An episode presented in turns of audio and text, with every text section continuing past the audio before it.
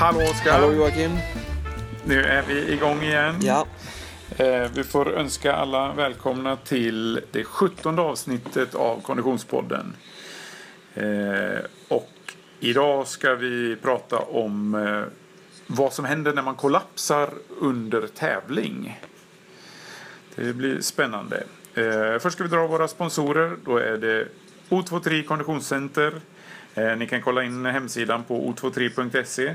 Sen har vi Bergatroll Media och Fredag Event och Kommunikation.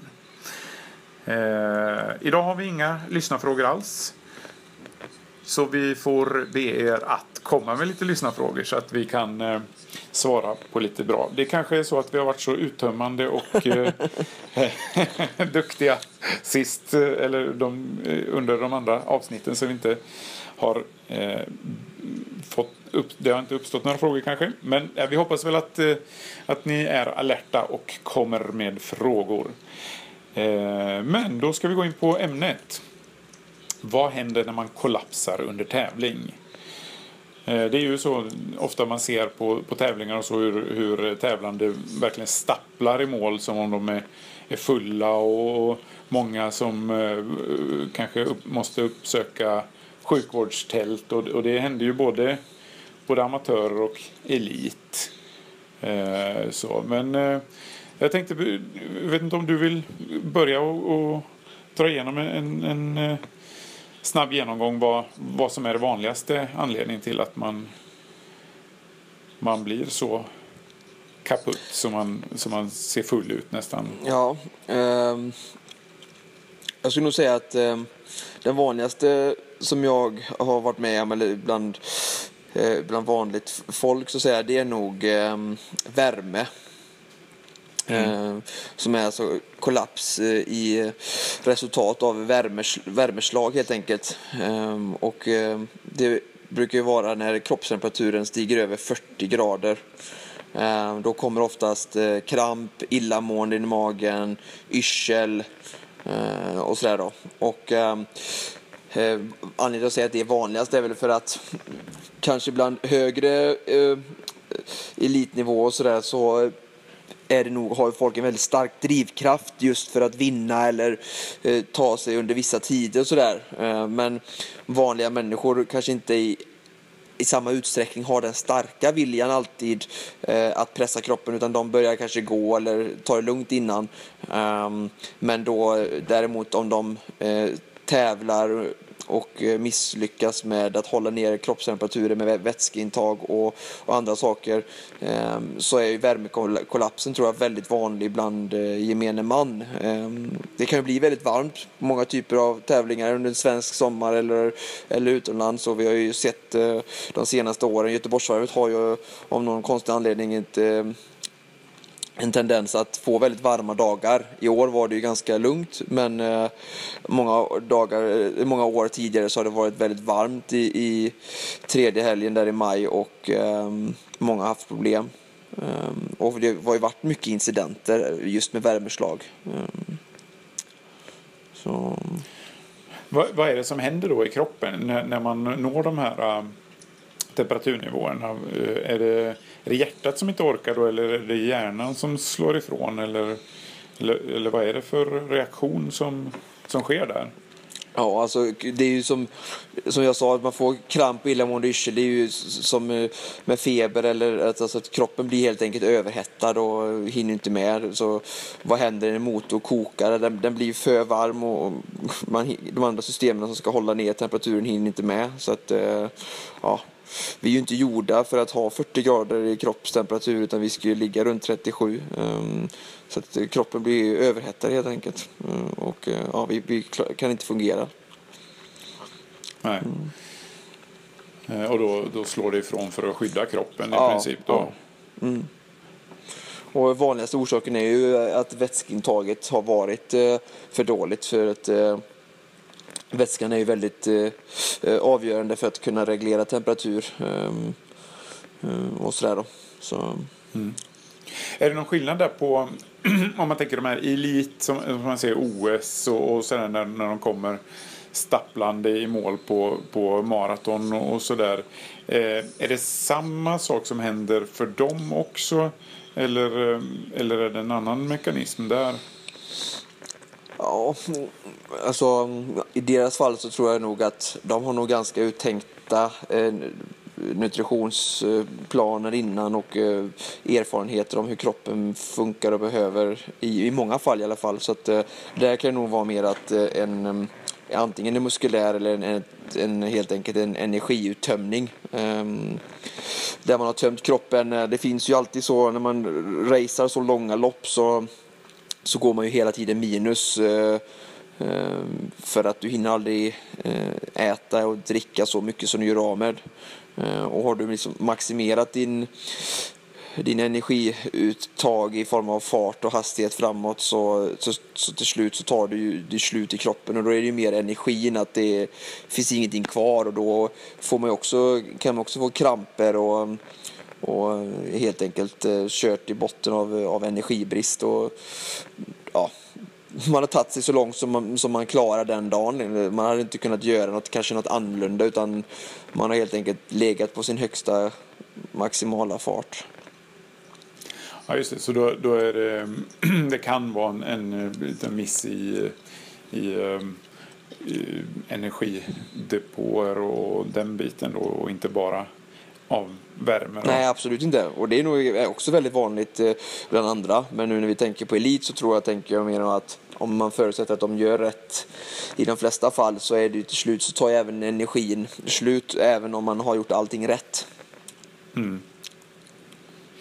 Um, ja, just det. När vi var in på lite Göteborgsvarvet när det är varmt och, och fuktigt. Och, um, sen en typisk sån för, som för triatleter är väl Hawaii också där. Och vet, vi har pratat om det något annat uh, eh, något annat eh, avsnitt lite grann också där. Just att det är så varmt och fuktigt där. För, för, för det, det, är väl också en, en typisk en sån eh, tävling där, där många mm. får de här problemen.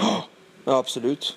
Eh, man förlorar mycket salter eh, och sen är det också som du säger, man förlorar eh, alltså core temperature, alltså huvud, kroppstemperaturen går ju upp i taket med tanke på luftfuktigheten och i kombination med värmen.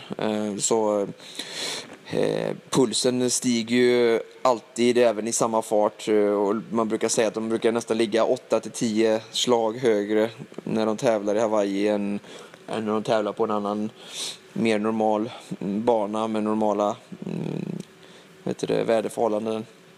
Och mm. eh, så kroppen jobbar ju mer på högvarv för att försöka hela tiden sänka eh, eh, värme, kroppstemperaturen vilket då resulterar till en högre puls och en högre puls då tillåter ju en, eller tillåter ju inte en riktigt eh, alltså, hög fart så man får ju springa och cykla oftast långsammare än man gör i vanliga fall.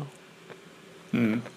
Hur, eh, jag tänker på, för jag var ju inne då också lite grann på det här med att man måste då eh, försöka akklimatisera sig då till ett, ett varmt eh, klimat och så vidare. Och jag antar att det är väl det som var problemet lite grann på de här, inte nu då i år men förra året och året innan på, på Göteborgsvarvet just att det kom så plötsligt också den här värmen så folk har inte hunnit med att akklimatisera sig. Men, men vad, vad är det som händer när man akklimatiserar sig egentligen? Vad, vad, blir det så att man, man får lättare att svettas eller, eller vad, vad, vad händer i kroppen där i, i den här anpassningen? Ja, alltså, det är ju att fungera i ett bättre klimat. Eh, absolut svettning, att, eh, att, eh, att kunna hantera värmen som du säger. Att eh, svettas. Alltså man brukar säga att, att maximal svettkapacitet är 3 liter per timme. Ehm, och sen om, om eh, om man, om man inte tvättas så ofta. Ehm, såklart att man har säkert en, en mindre eh, svettkapacitet och det i sin tur då eh, gör att man lätt, svår, har svårare för att kyla ner kroppen. Um, men, men absolut så, jag kan inte säga exakt vad det är som händer men eh, svettningen och att kunna hålla temperaturen i schakt i förhållande till värmen ute eh, är ju så att man behöver eh, mellan 7 till 10 dagar minst säger de ju för att man ska kunna akklimatisera sig någorlunda bra. Sen så kan man ju aldrig kunna mäta sig kanske med de som, som lever eh, under sådana förhållanden och det ser man ju att folk som tränar mer regelbundet eller bor, bor på vissa platser tävlar bättre och även åt andra hållet när folk mm, kommer till kalla, eh, har väldigt svårt att frysa väldigt lätt och har svårt att få kroppen att fungera i kalla format när det är kallt i vattnet eller och sen cyklar och springer och när det är kallt. Så att, eh, det, det är ju, vi blir ju bra på det vi tränar säger man ju och man blir ju också bra på var man tränar och, och anpassar kroppen i, i för typ av klimat. Ja. Ja. Mm.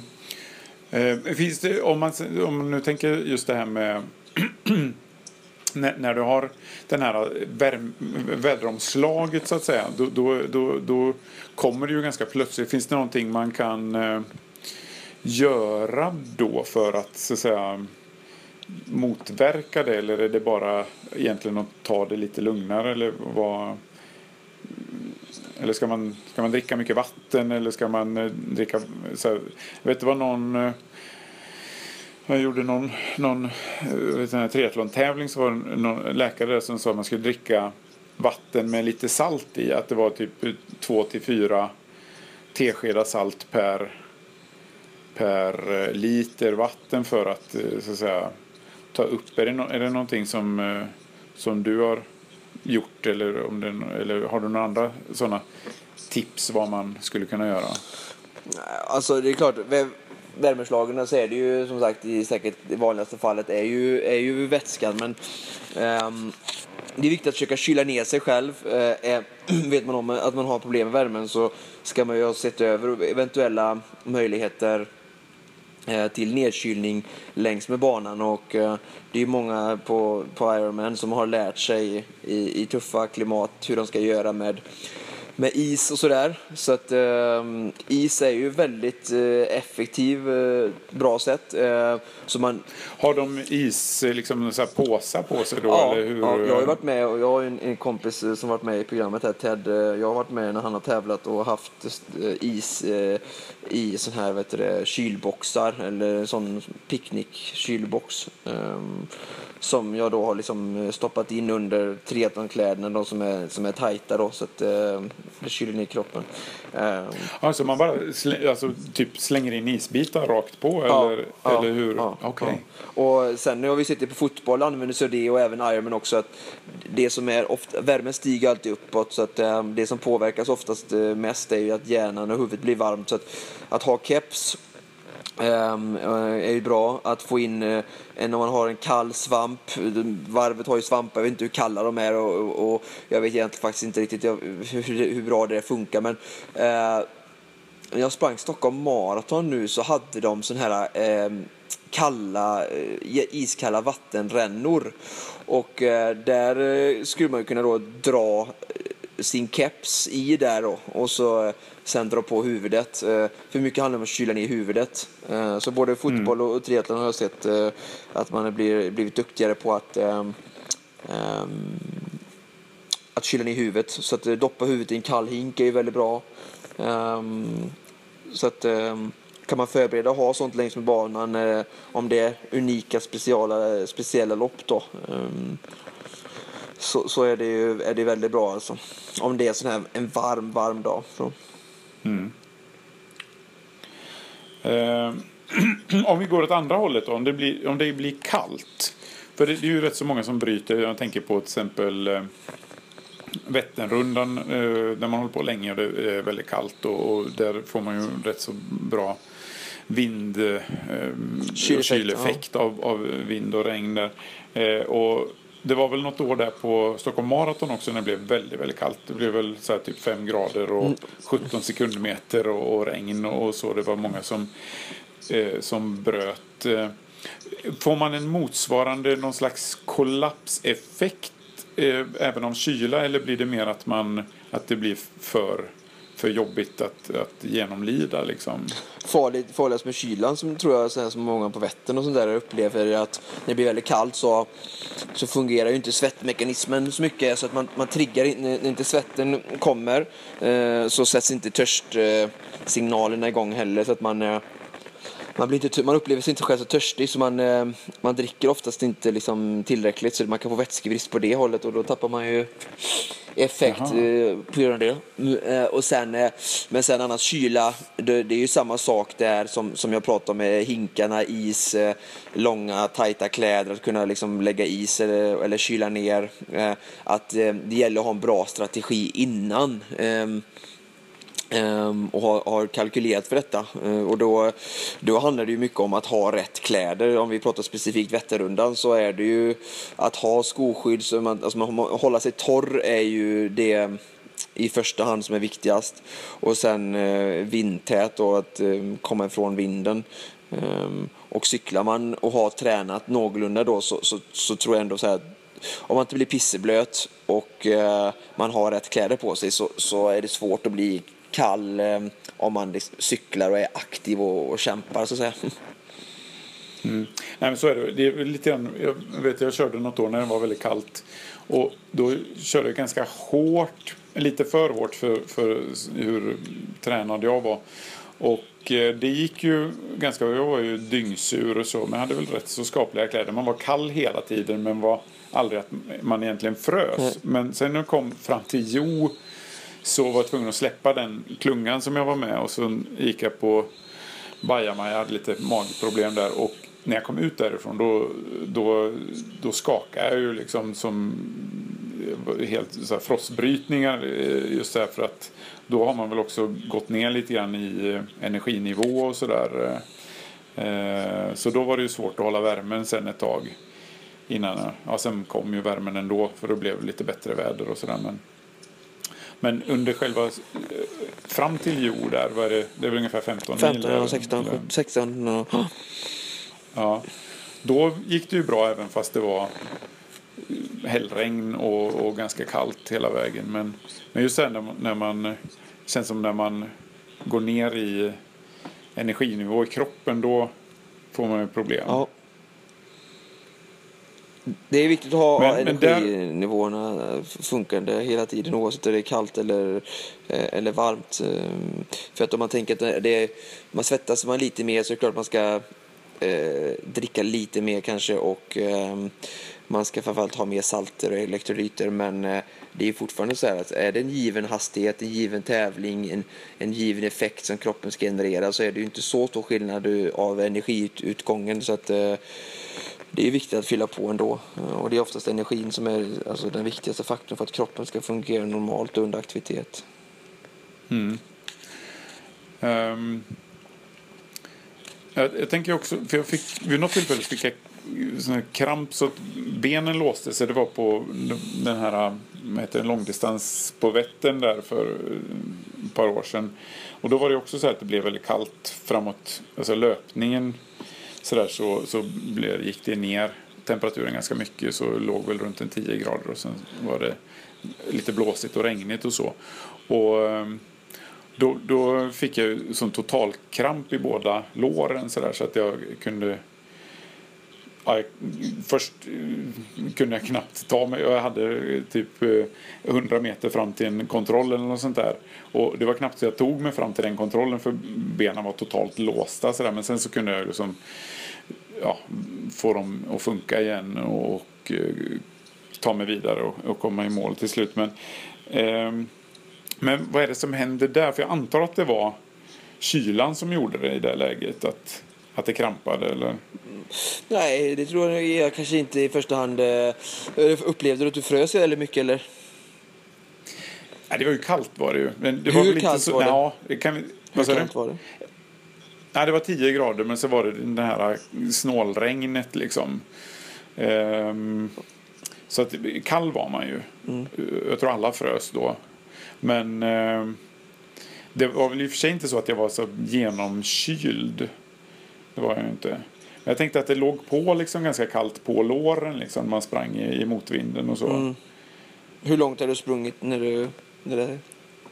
Eh, ja, det var ju jag kanske hade en mil kvar där. Det var ju den här långdistansen så det var ju tre mils löpning så jag hade väl sprungit ett par mil. Kanske. Två mil ja. Ja. Mm. Alltså jag tror att när jag sprungit så långt så tror jag så här, ändå så här att man är rätt eh, varm i kroppen eh, och eh, mer nog att det borde vara att energitillförseln inte når fram och det kan ju vara både att eh, eh man inte dricker och äter tillräckligt eller att kroppen helt enkelt, systemet inte riktigt är eh, Alltså oftast kan man få kramp ibland när, man inte, när det inte räcker till, alltså att man inte är tränad för farten eller distansen. Att mm. man har gått för hårt eh, helt enkelt.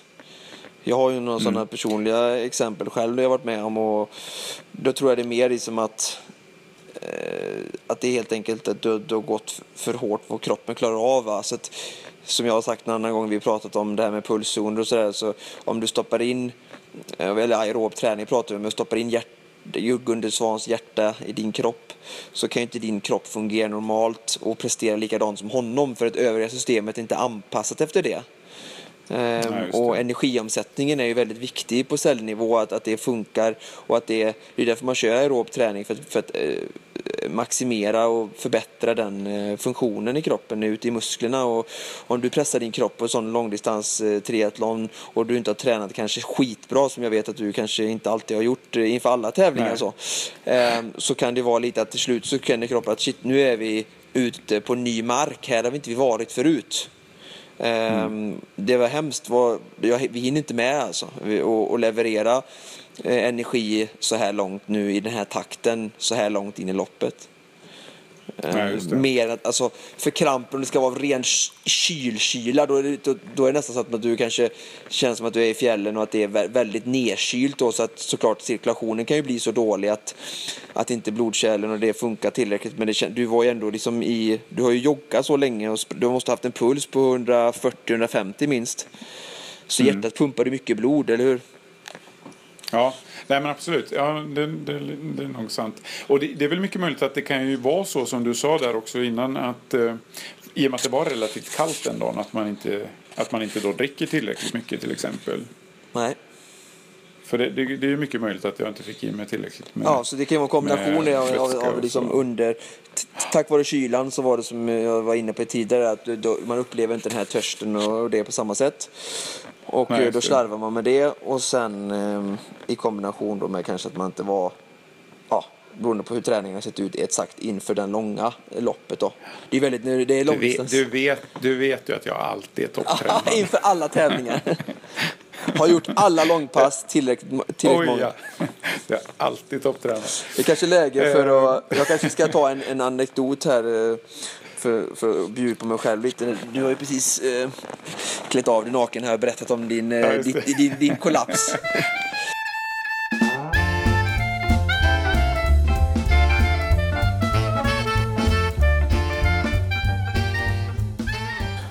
Jaha du Oskar, nu har det gått tre dagar. Ja, tiden går fort. ja, det går Tekniken fort strular för ja. oss. Vi eh, spelade in eh, jättefina långa anekdoter som försvann i teknikens eh, dimmor. Oskar hade eh, glömt sätta på flight mode när vi gjorde en Skype-inspelning som vi gör nu ibland och eh, det fick ett telefonsamtal mitt i som jag klickade och i min otekniska kunnande så trodde jag att inspelningen fortsatte men det gjorde den ju inte. Nej, så att då hade du efter var det, typ 20 minuters inlevelsefullt berättande så insåg jag att det fanns inte, fanns inte sparat. Nej, så, ja, så kan det gå. Så, ja, så kan det gå. Men, eh, men det gick ju, det var himla fint. Det var förmodligen det bästa som någonsin har spelats in kan man tänka sig. Ja, eller som, det, är det, det bästa som har berättats rättare sagt och inte spelats in. Ja. Så nu ska vi försöka återupprepa de här berättelserna ja, på något sätt. Precis. Eh, ja, men vi, vi pratade ju om eh, eh, om hur, ja det var ju jag som pratade lite grann om hur det har varit i, i eh, Motala. Just och sen det. så kom vi, vi... Det har runnit mycket vatten under broarna här nu men ämnet är ju alltså eh, energi eh, som, eller när det, när det går på ändan på lopp. Precis, när man blir, går tom och, och eh, klappar igenom. Ja. Eh, och du hade ju en, en genomklappning också. eh, på Ultravasan.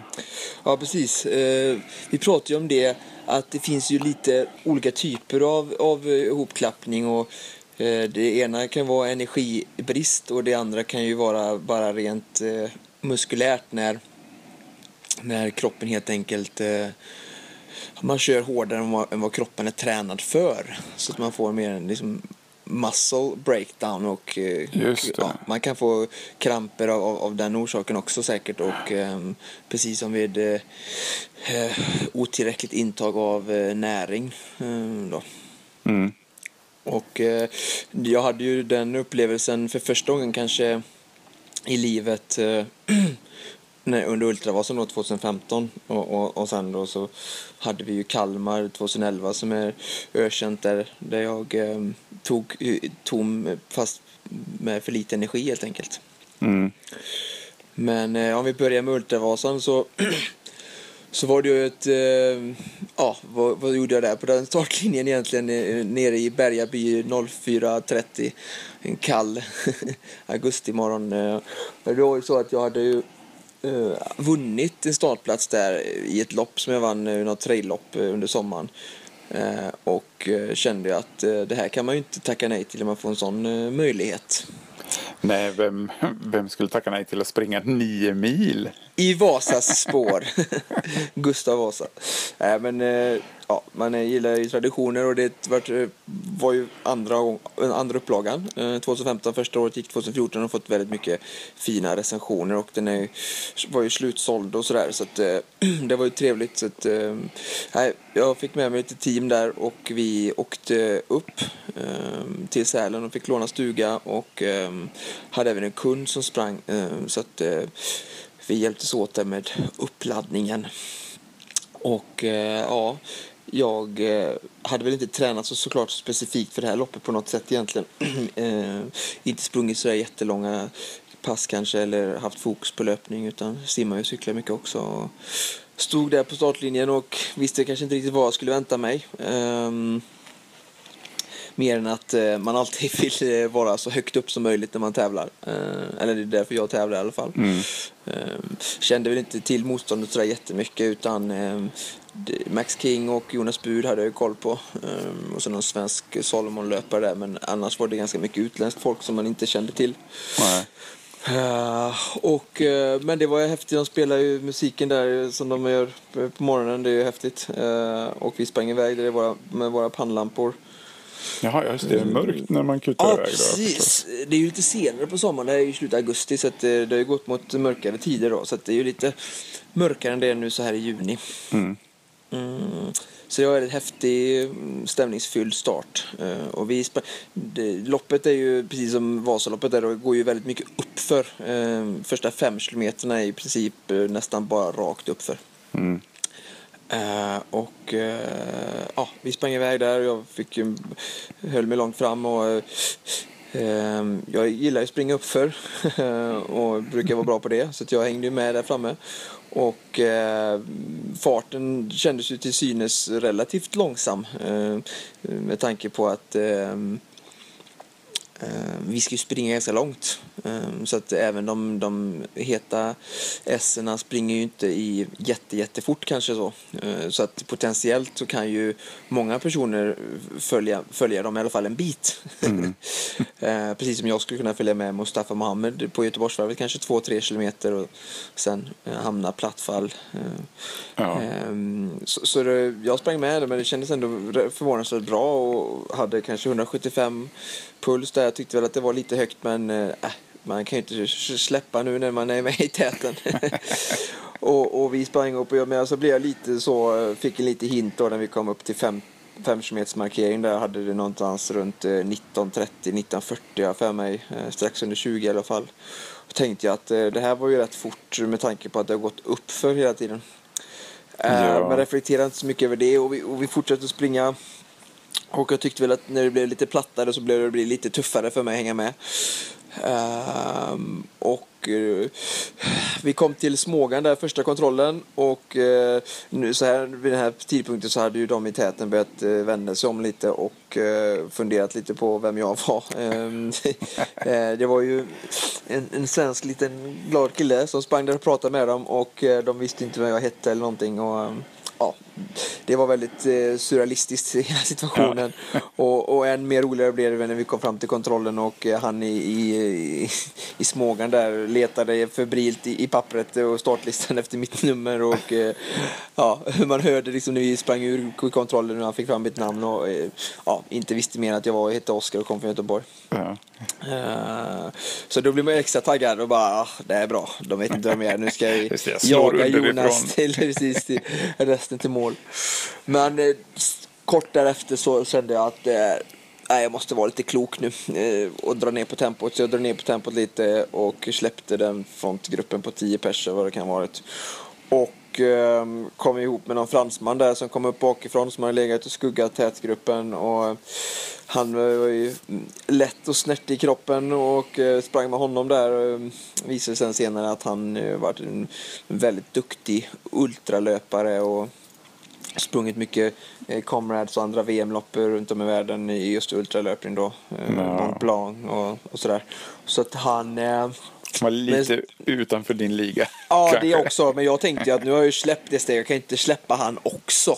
Ja, Eh, utan jag behöver kan ju inte springa i no man's land. Utan jag behöver ju ha hjälp att hålla uppe, pusha farten om jag ska komma i mål så fort som möjligt tänkte jag. Ja. Ehm, och det kom även en svensk kille där som vi kom ikapp som hade släppt uh, tätgruppen då. En ung Eh, ung och hetsig löpare som var väldigt duktig också. Och vi sprang vi tre tillsammans där och eh, det gick lite sådär obe obehagligt fort tyckte jag. Eh, men eh, som sagt, att släppa och springa själv verkade ju tråkigare så jag hängde på där och eh, fick bra nutrition, skötte det perfekt tyckte jag. Var bra kontroller, jag fick bra service från mitt team och var aldrig hungrig eller särskilt törstig, vilket är bra tecken. Eh, Så hittade en bra balans där. Eh, Vi passerade vid fyra miler och strax innan Evertsberg, 42 meter, första maran där på eh, strax över tre timmar. Eh, 3.02 kanske något sånt där. Eh, Och det var också ganska fort tyckte jag med tanke Ja. på att eh, ja, det var ju bara stigar och upp och ner, upp och ner liksom på såna här spångar. Så att, ehm, men det var bara att fortsätta. Ehm, och vi tog oss närmare Evertsberg där vi är 47 och då började jag känna för stången i kroppen att usch, det här, nu var jag trött.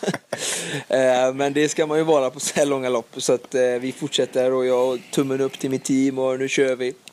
Och de hejade på oss där i Evertsberg. Jag tror jag stannade lite där i kontrollen och bara, "Nej, jag måste bara få i mig lite mer energi och lite mer bara hämta mig och se om jag kan bli av med min muskelvärk. Men eh, sprang ut för Evertsberg, det går ner för där så att man kunde ändå hålla på och hålla i farten en, en del. Och sen var det som en, vid 50 där så kom det som en klubba i, i huvudet och bara bam, men kroppen var helt så här bara Usch, jag vill inte springa mer. Eh, Det Eh, går väl känner- rätt mycket upp för där sen. Liksom, Ja, det går först lite nerför och sen så går det ganska ja. länge upp för där Ja, ett tag va? Väldigt, inte så? oh, nej, eh, precis. eh, Efter Evertsberg så är det ju um, Oxberg. ehm, och eh, det blir det är lite tekniskt där inne men en hel del kraftiga backar där inne också. Och, eh, ehm, det var roligt, jag hade släppt den här fransosen, den här svenska killen då och eh, inte kort efter jag hade fått hammaren där så, så, så såg jag han, eh, den här unga spjuven, eh, även han ligga i, i diket och, och, och liksom kläm, hålla sig om benen och hade allmänt ont och hade också nog gått lite för hårt. Så att eh, jag tänkte, ja ja men bra, nu, alla är trötta, nu kör vi liksom. Ja. Eh, men det fortsatte bara att bli trögare och trögare. Och det började komma ikapp folk bakifrån och jag kände att eh, vad ska det här sluta? Um, och ganska fort där vid 52-53 så, så hade jag knappt eh, löpfart framåt. Eh, och eh, kände nog direkt då liksom att eh, jag tar mig till Oxberg vid 60, vad kan det vara, 63 km någonting. Eh, sen så, så går det nog inte mer. Och, jag blev omsprungen där vid, strax innan 60 av Patrik Gustafsson som eh, är från Göteborg också tävlat i samma triathlonklubb. och Väldigt duktig löpare som har gjort Göteborgsvarvet på 1.06 höga Mm. och eh, en väldigt mycket bättre löpare än mig och hade ju såklart lagt upp loppet väldigt mycket smartare. Eh, och eh, att tillägga så här faktiskt, han, eh, jag tror han bonkade första året också så att eh, man lär sig av sina misstag.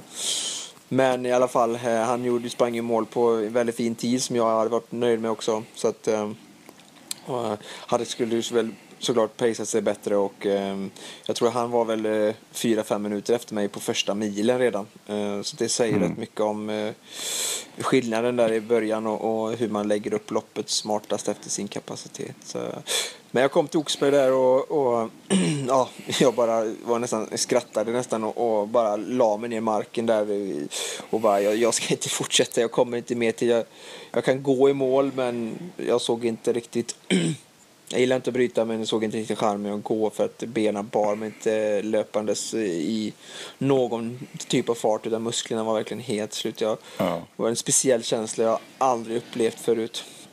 Ehm, man brukar bli så här, liksom trött, trött eh, sakta men säkert tröttare och tröttare men det brukar ju alltid till slut någonstans ehm, hålla, alltså, man, man, man klarar ändå av när man har kommit ner i den här liksom, långsamma hastigheten så kan man fortsätta mala på där och, och det blir mer liksom, en kamp mot pannbenet och, och att bara Eller en sån allmän pina bara Ja, liksom, som ja, bara ska ja. ta sig igenom. Typ. Precis. Men, men här var det verkligen så här. Jag kommer ingenstans. Det spelar ingen roll om jag äter en hamburgare nu så, så kommer jag inte i mål. Eh, Så att, eh, nej, jag bara la mig där i värmen och var helt eh, punctured, död och bara ta mig härifrån. Jag körde mig till en sjö som var iskall kommer jag ihåg och jag, gick ner där och doppade mig och ja. Det Hur kände var- du då? då? När du, alltså, hur kändes det rent eh, mentalt? Var det bara skönt att bryta eller kändes ja, det så här, ja jobbigt? Det var ju såklart det är blandade känslor men alltså eh, andra lopp när man har fått bryta eh, av olika anledningar så känns det sådär så känns det oftast är det man haft en skada eller man har haft eh, eh, gjort någonting fel sådär eh, mer konkret så Mm. det här är väl också konkret men så det känns väldigt jobbigt eh, så men jag, nu kändes det inte så här, jag bröt inte för att jag tyckte att jag var vek eller jag bröt inte för att jag hade ont eller sådär utan det var bara så här jag körde för hårt Eh, Mm. jag lärde mig en, en bra läxa när det gäller att springa 90 kilometer terräng upp och Ja, ner ja. Ehm, och jag var, ja, så det är bara jag står helt naken inför slutsatsen att eh, jag tog i för hårt, jag, jag upp, la upp loppet fel, jag paceade mig inte rätt och Mm. hade alldeles för lite träning eh, för den typen av prestation helt enkelt. Har du kört det någon gång mer sen eller? Ja, det går ju nu i år, så det, här, det har ju inte gått ett år än så jag har inte haft möjlighet att köra. Ja, men ja. eh, eh, jag ska nog inte jag håller på med triathlon just nu och eh, jag vill inte bara göra det loppet och genomföra det utan jag vill nog träna mer specifikt och då får man ägna sig bara åt löpning känner jag. Eh, Ja. Krävs väldigt många mil eh, för att eh, göra det loppet då. Så, Ja, just det. Hur känns det? Känns det som att du vill ta Ja, en revansch på det där ja, sen? Ja. Tänkte på det hela vägen hem från Mora till Göteborg Ja. i bilen. Det här loppet och jag, vi är inte klara med varandra.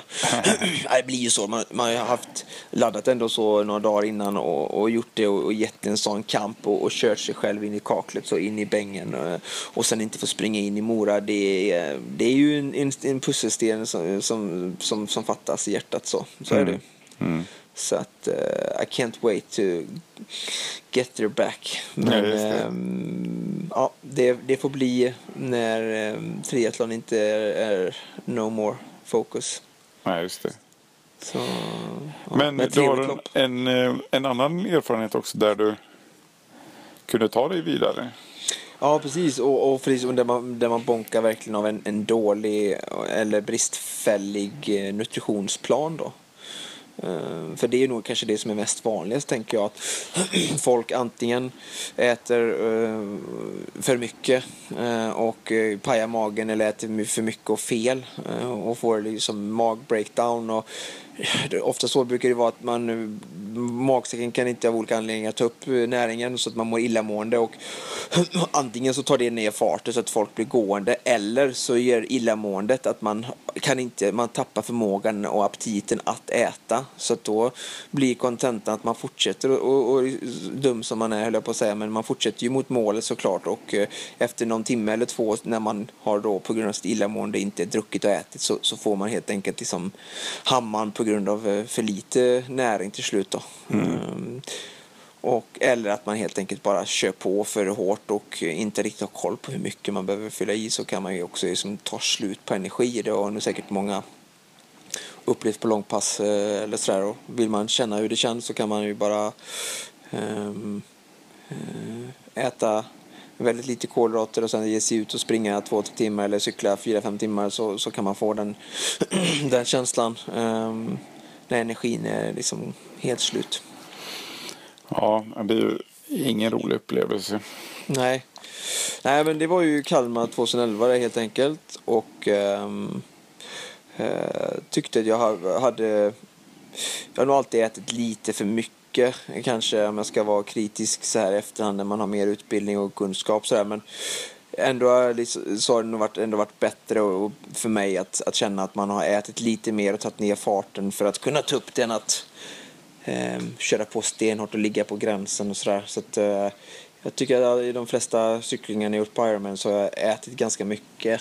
Eh, och, och, känt mig, eh, alltså inte så hungrig när jag började löpa och känt mig, ja, ja inte tung så men eh, haft det bra. Och, mm. Så var det väl den här gången också men, men här är verkligen en lärdom till alla som håller på med långa lopp och Ironman att det spelar ingen roll eh, när man kommer så långt in i en fysisk aktivitet så är kroppen så urmärglad eh, och framförallt de här 2500 eh, kalorierna i vårt som vi har lagrat glykogen med snabba bränslet som vi använder en del av eh, ändå när vi kör tävling till skillnad från kanske långdistanspass och sådär lugnare zon 2.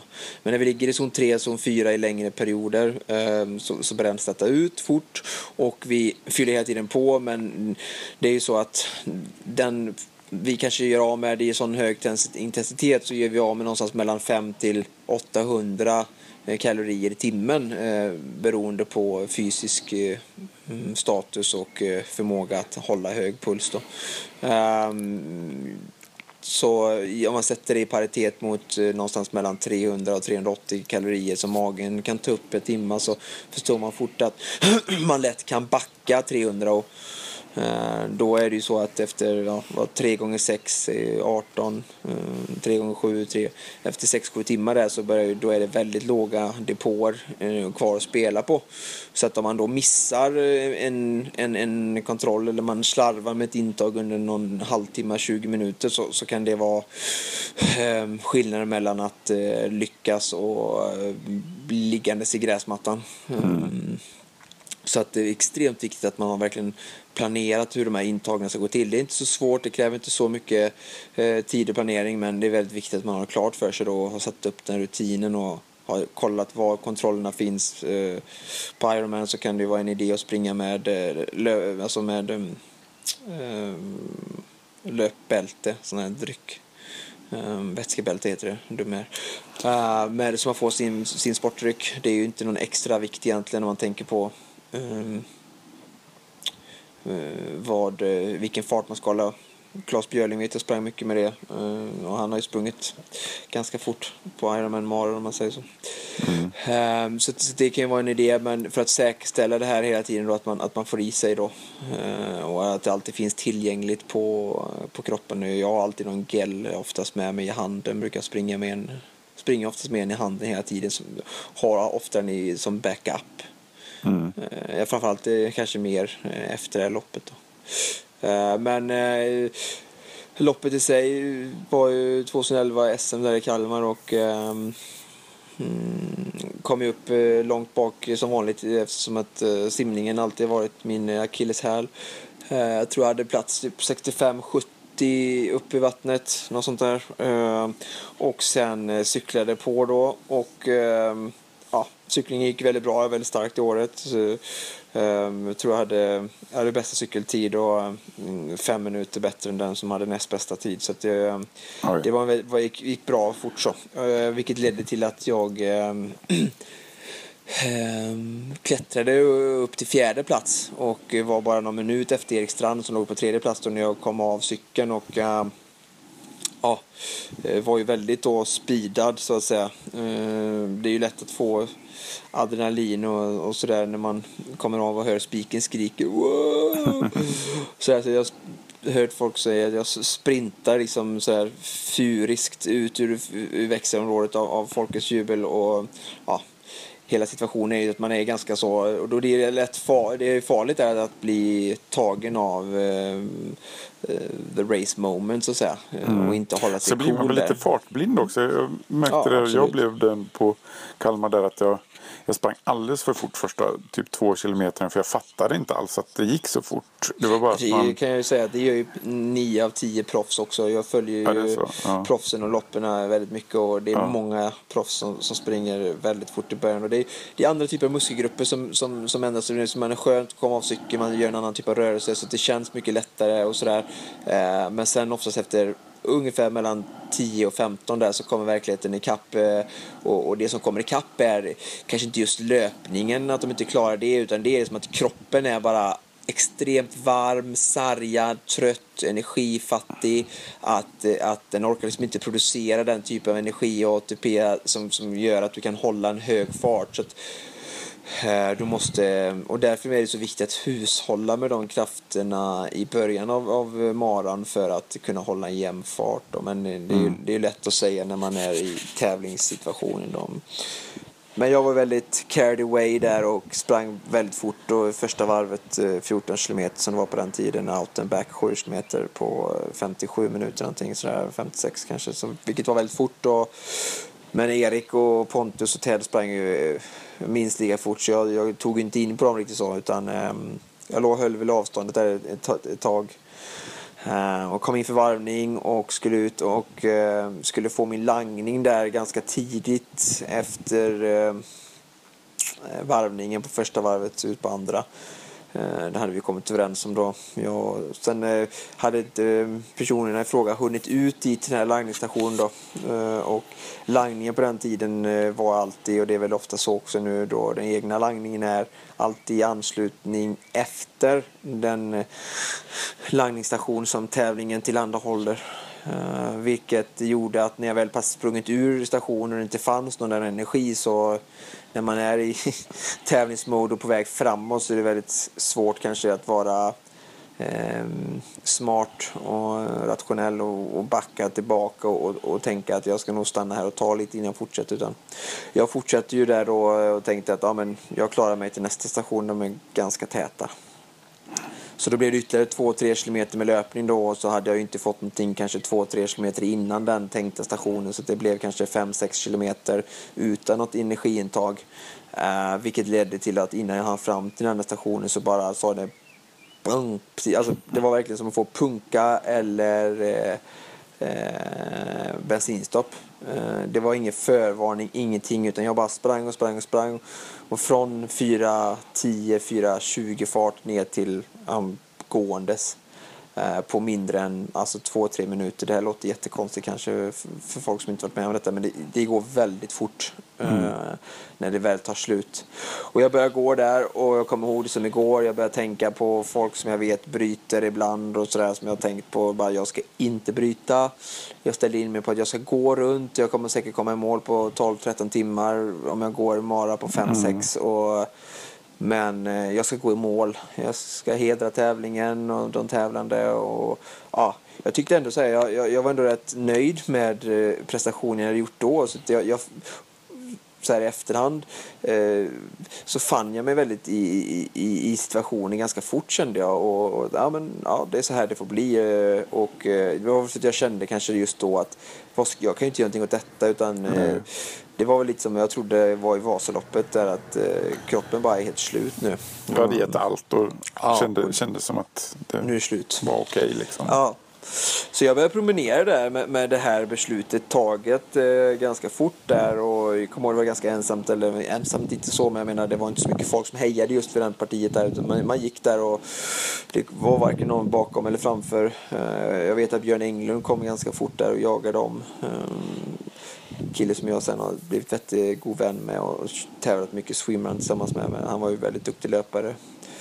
Eh, så han ångade förbi där, kommer jag ihåg. Och sen så kom jag fram till sånt där tält där ute vid en fotbollsplan. På den tiden hade man eh, langning där och um, Eh, ehm, Eh, jag satte mig i tältet här och kom ihåg, Vitargo har ju varit med där och sponsrat många år på den tiden innan Power, eh, Ironman kom in och Thomas därifrån Kalmar som eh, allt försåg med. Jag tyckte alltid om de här med vitt chokladöverdrag så de har fortfarande sån, eh, de hackar sådana tärningar jag har den här bilden framför mig de ligger på sån här skett och jag tar en sån här egen assiett från bordet och sätter under tältet där i skuggan och, och bara tar en hel näve och bara mölar i mig sån här vita Vitargo-fyrkanter eller mm. kubar och, eh, och dricker lite och får lite saltgurka och de, eh, ja, det är personalen tar hand om mig där och, och liksom bara ser till att jag håller mig vid liv och inte somnar och sådär. Mm. Eh, men jag är inte sådär jag är inte på något sätt eh, farligt däran.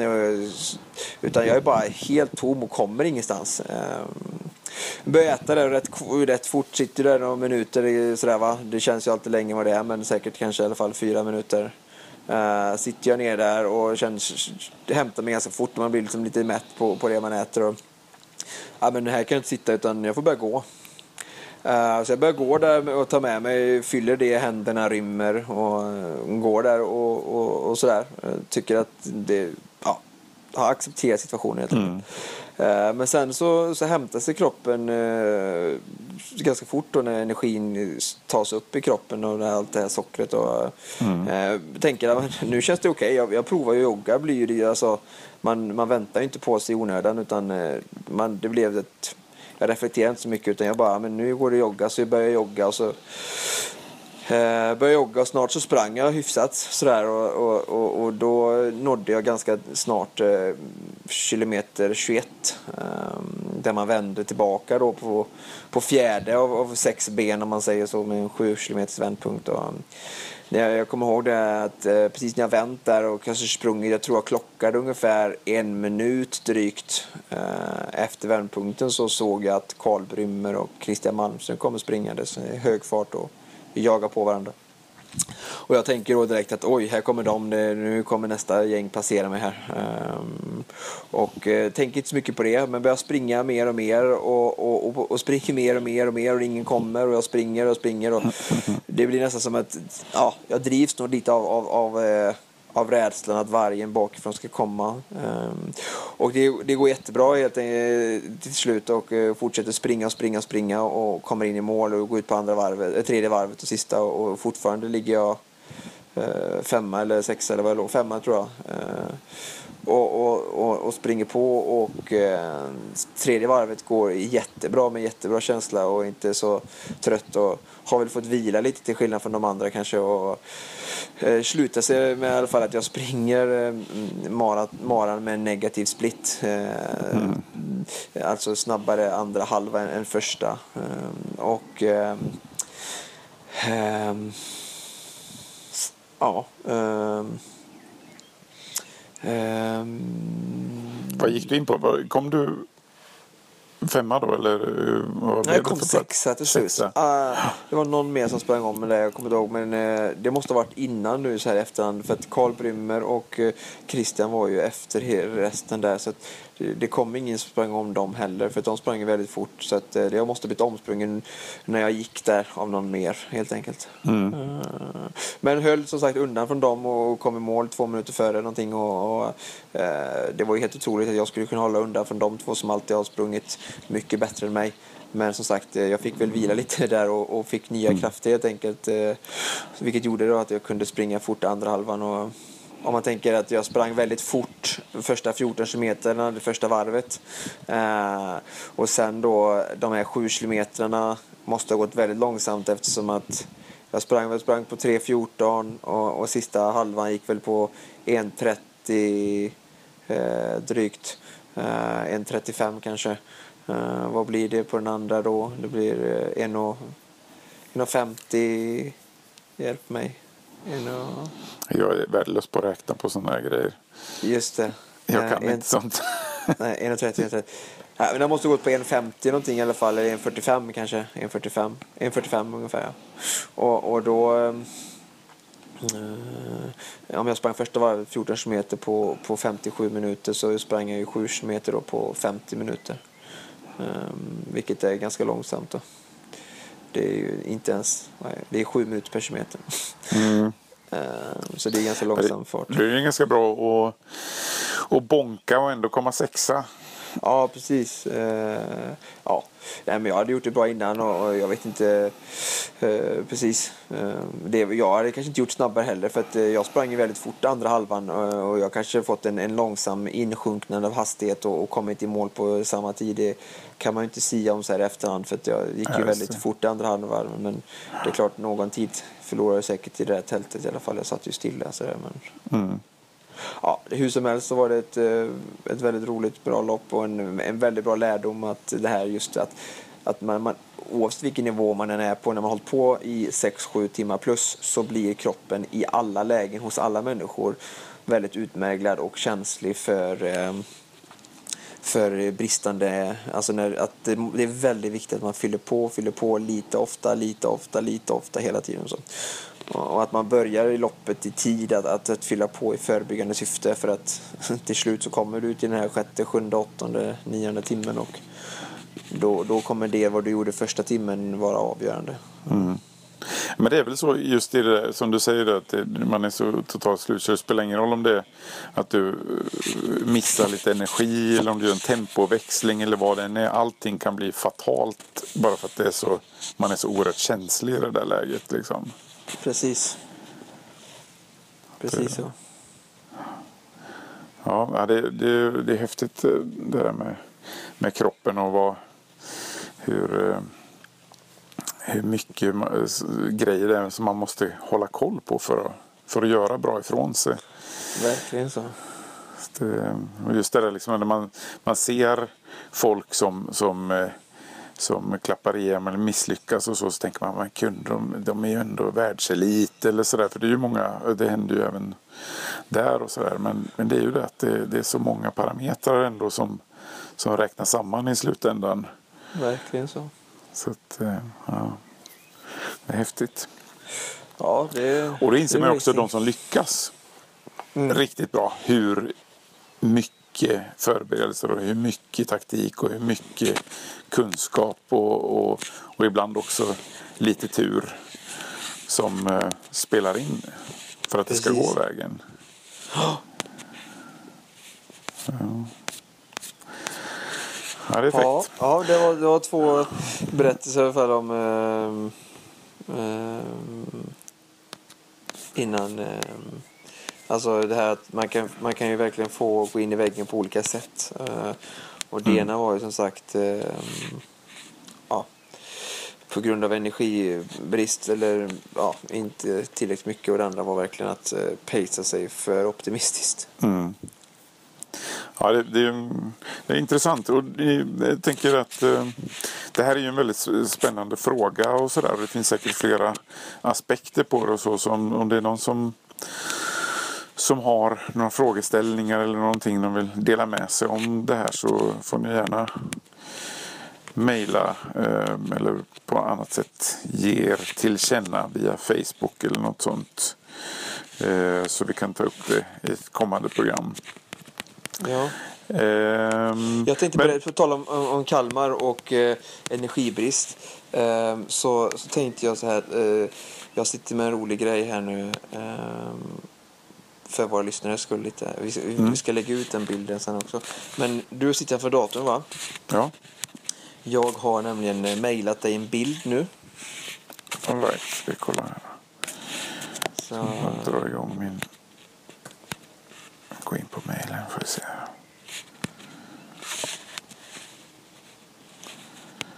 Ja, ska vi se. Åh, oh, det är ju jag. och, och, och, jag kommer inte ihåg hur jag eh, kom, eh, kom, eh, kom över den här bilden. Eh, men det var i något sammanhang och eh, ja, du får ju berätta för lyssnarna vad det är för bild jag hittat här. Ja, jag tyckte den passade så bra på, mig vårt på, avsnitt. på löpningen på, på Kalmar. eh, och det är roligt att den där mössan, känner du igen den? Ja, det har du fått av mig. Ja. En Den är jätteful, gillar. alldeles bucklig liksom. Den är så här sned. Men eh, så jag ser inte klok ut. Jag ser väldigt rolig ut. Eh, och så ser jag, ser jag ganska så här, trött och eländig ut. Och, knappt så att jag har ögonen öppna ens. Ser du Joakim? Ser du? Jag vet inte om jag ser något där eller om jag bara, bara mal fram utan, utan att titta. Ja, väldigt festligt kort och väldigt passande på ett avsnitt. Så vi får Ja. nästan, du får nästan... Eh, jag får leta fram någon bild från, eh, från 2011 och så ska jag leta fram en bild från eh, Vasan och så letar jag fram en bild eh, från den här bilden och så lägger jag upp det på vår Facebook-sida och så Ja. kan vi tagga dem i, i avsnittet när du lägger ut det. Det är kul med lite bonkningar. Eller Ja. allmän, allmän Vi får mis- bjuda på oss själva lite. Ja, precis. Ja, Så men kan det vara, vill vi att bild. bilderna ska symbolisera en lärdom som vi skickar ut till våra lyssnare som att, att Ja. eh, Ja, jag kan, vet, du vad? vet du vad? Jag kan lägga ut också. Jag har ju en... Eh, efter, efter Kalmar där. För det är ju det. någonting som för min, för min del, eh, både Kalmar, Vätternrundan och annat, så jag mår ju så fruktansvärt dåligt efteråt. ja. Jag är så här totalt kaputt och mår ju illa hela, hela kvällen och har frostbrytningar hela natten och har, har så som, ungefär som man har en, en riktigt kraftig influensa eller något sånt där brukar det ligga svettas, frysa, svettas, frysa hela natten. Så där. Och eh, därefter Kalmar då är jag ju riktigt så här, jag försöker äta en pizza och det går inte. Jag kan inte få ner en bit. Jag bara sitter och så ska jag försöka, för, för då har jag med mig en sån här GoPro-kamera så ska jag försöka prata lite grann där. Och, och det är verkligen, jag får inte fram ett ljud men den kan vi också lägga ut. Det, det, det är bara så här, jag, jag bara sitter där och försöker göra någon slags race-rapport där. Liksom när, jag, när jag precis har kommit i mål, fått på mig en tröja och bara sitter och är allmänt total urslig där. Eh, Så den, den, den, den kommer också ut på Facebook-sidan där. Bra. Ja, ja den... Men vad, om man säger som där, är, är det så att när man mår så dåligt, eh, har man kört slut sig eller har man gått tom på energi eller vad, vad är det framförallt som det beror på? Ja, precis. Eller i det fallet, det senare av de två båda så... Ja, du menar, pratar du om illamåendet efteråt eller? Ja, men precis. Som just, för jag mår ju illa i flera timmar efteråt. Ja, alltså det finns ju olika saker. Det kan ju vara man, man sväljer mycket luft kan många göra och man får så gasbildningar och sådär för att man andas väldigt eh, ja, väldigt eh, osunt. Eh, man har ju förgiftat magen i, i ditt fall kanske i 11 timmar med extremt mycket sockerlösningar som är väldigt starka och som man absolut inte kanske är van vid egentligen. Eh, speciellt inte motionären. Eh, proffsen som tränar väldigt mycket och väldigt många långa pass kanske hinner vänja magen med, med söta grejer i en annan utsträckning. Eh, mm och hur många av er eh, gör det här en gång, två, tre gånger eh, om året eller per liv eh, i livet och, och då mm, blir det väldigt stor utladdning och sådär. Så det är mycket som, som kroppen kanske inte hunnit ta upp och, och som ligger där och verkar. Och sen, ja, det är ju en urladdning på många sätt alltså. Mm. Ja, det, just då, då, då tycker man inte alltid att det är värt det. Men sen, sen behöver man bara få sova en natt och sen så känns det som att ja, det var inte så tokigt. Det där. Då tänker man hur, hur fantastisk kroppen är att den kan återhämta sig så, så från att Ja. må så misär och sen så helt plötsligt bara, "Ah, men nu känns det helt okej alltså. Ja, jag måste nog säga jag var förvånad över hur, man säger efter, dagen efter och dagarna efter Kalmar så trodde jag nog att jag skulle vara mycket, mycket mer sliten än vad jag var. Just det. Och då, det hämtar mig ganska fort där. Det är bara själva första dygnet efter som är plågsamt. Eller första, första natten efter kvällen och natten. Ja, ja, ja. Nej, men då får ni se på lite roliga bilder om ni går in på hemsidan. Eh, nej, hemsidan säger jag. Vad heter det? Facebook. Facebook-sidan menar jag. Ehm, ska vi ge lite tips om eh, tävlingar och sånt? Event? Just det. Har du några roliga, spännande tips? V- vad vill du göra Joakim? Ja, Du jag, nu jag vill ligga i vid soffan och äta pizza. Nej, jag vet inte. Eh, Vi har ju Varberg Triathlon, det är väldigt trevligt. Eh, Den kommande helgen, den 26 juni, eh, går säkert att anmäla sig till. Mm. Eh, Sen på torsdagen har de Infinity Swimrun, det går ju inte eftersom detta loppet, detta programmet Ehm, släpps på torsdag. Men sen om vi går vidare till eh, nästa så har vi Midnattsloppet, ett känt lopp, eh, går fredag den 1 juli i Lappland. Har vi några lyssnare i Lappland Joakim, du som är duktig på eh, Ja, alltså vi har ju lyssnare överallt. Vi har lyssnare i hela världen faktiskt. Ah, alltså, ö- om man tittar på statistiken och så, så så är det väldigt många olika länder som det är lyssnare på. Och, eh, vårt näst största land är faktiskt USA. Sverige, Ah. Sverige först och sen kommer USA. Eh, hur är det och- möjligt? Vad sa du? Hur är det möjligt? Jag vet inte riktigt. Jag vet How inte. is this possible? I don't know. No. Men, ja, men så, och det sitter folk runt om i hela, hela världen och, och lyssnar på den här. Och eh, det vore ju för sig väldigt roligt om någon eh, skickar en hälsning från något, något annat land och eh, berättar vad, vad de gör där.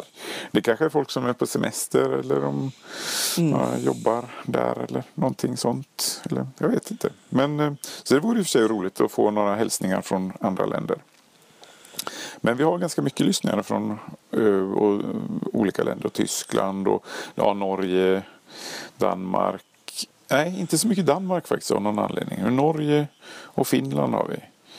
Eh, och så Tyskland, USA. Ja, sen är det Korea alla möjliga. Sådär, så det finns så, och Norrland och ja, runt om i Sverige naturligtvis. På alla olika delar av Sverige.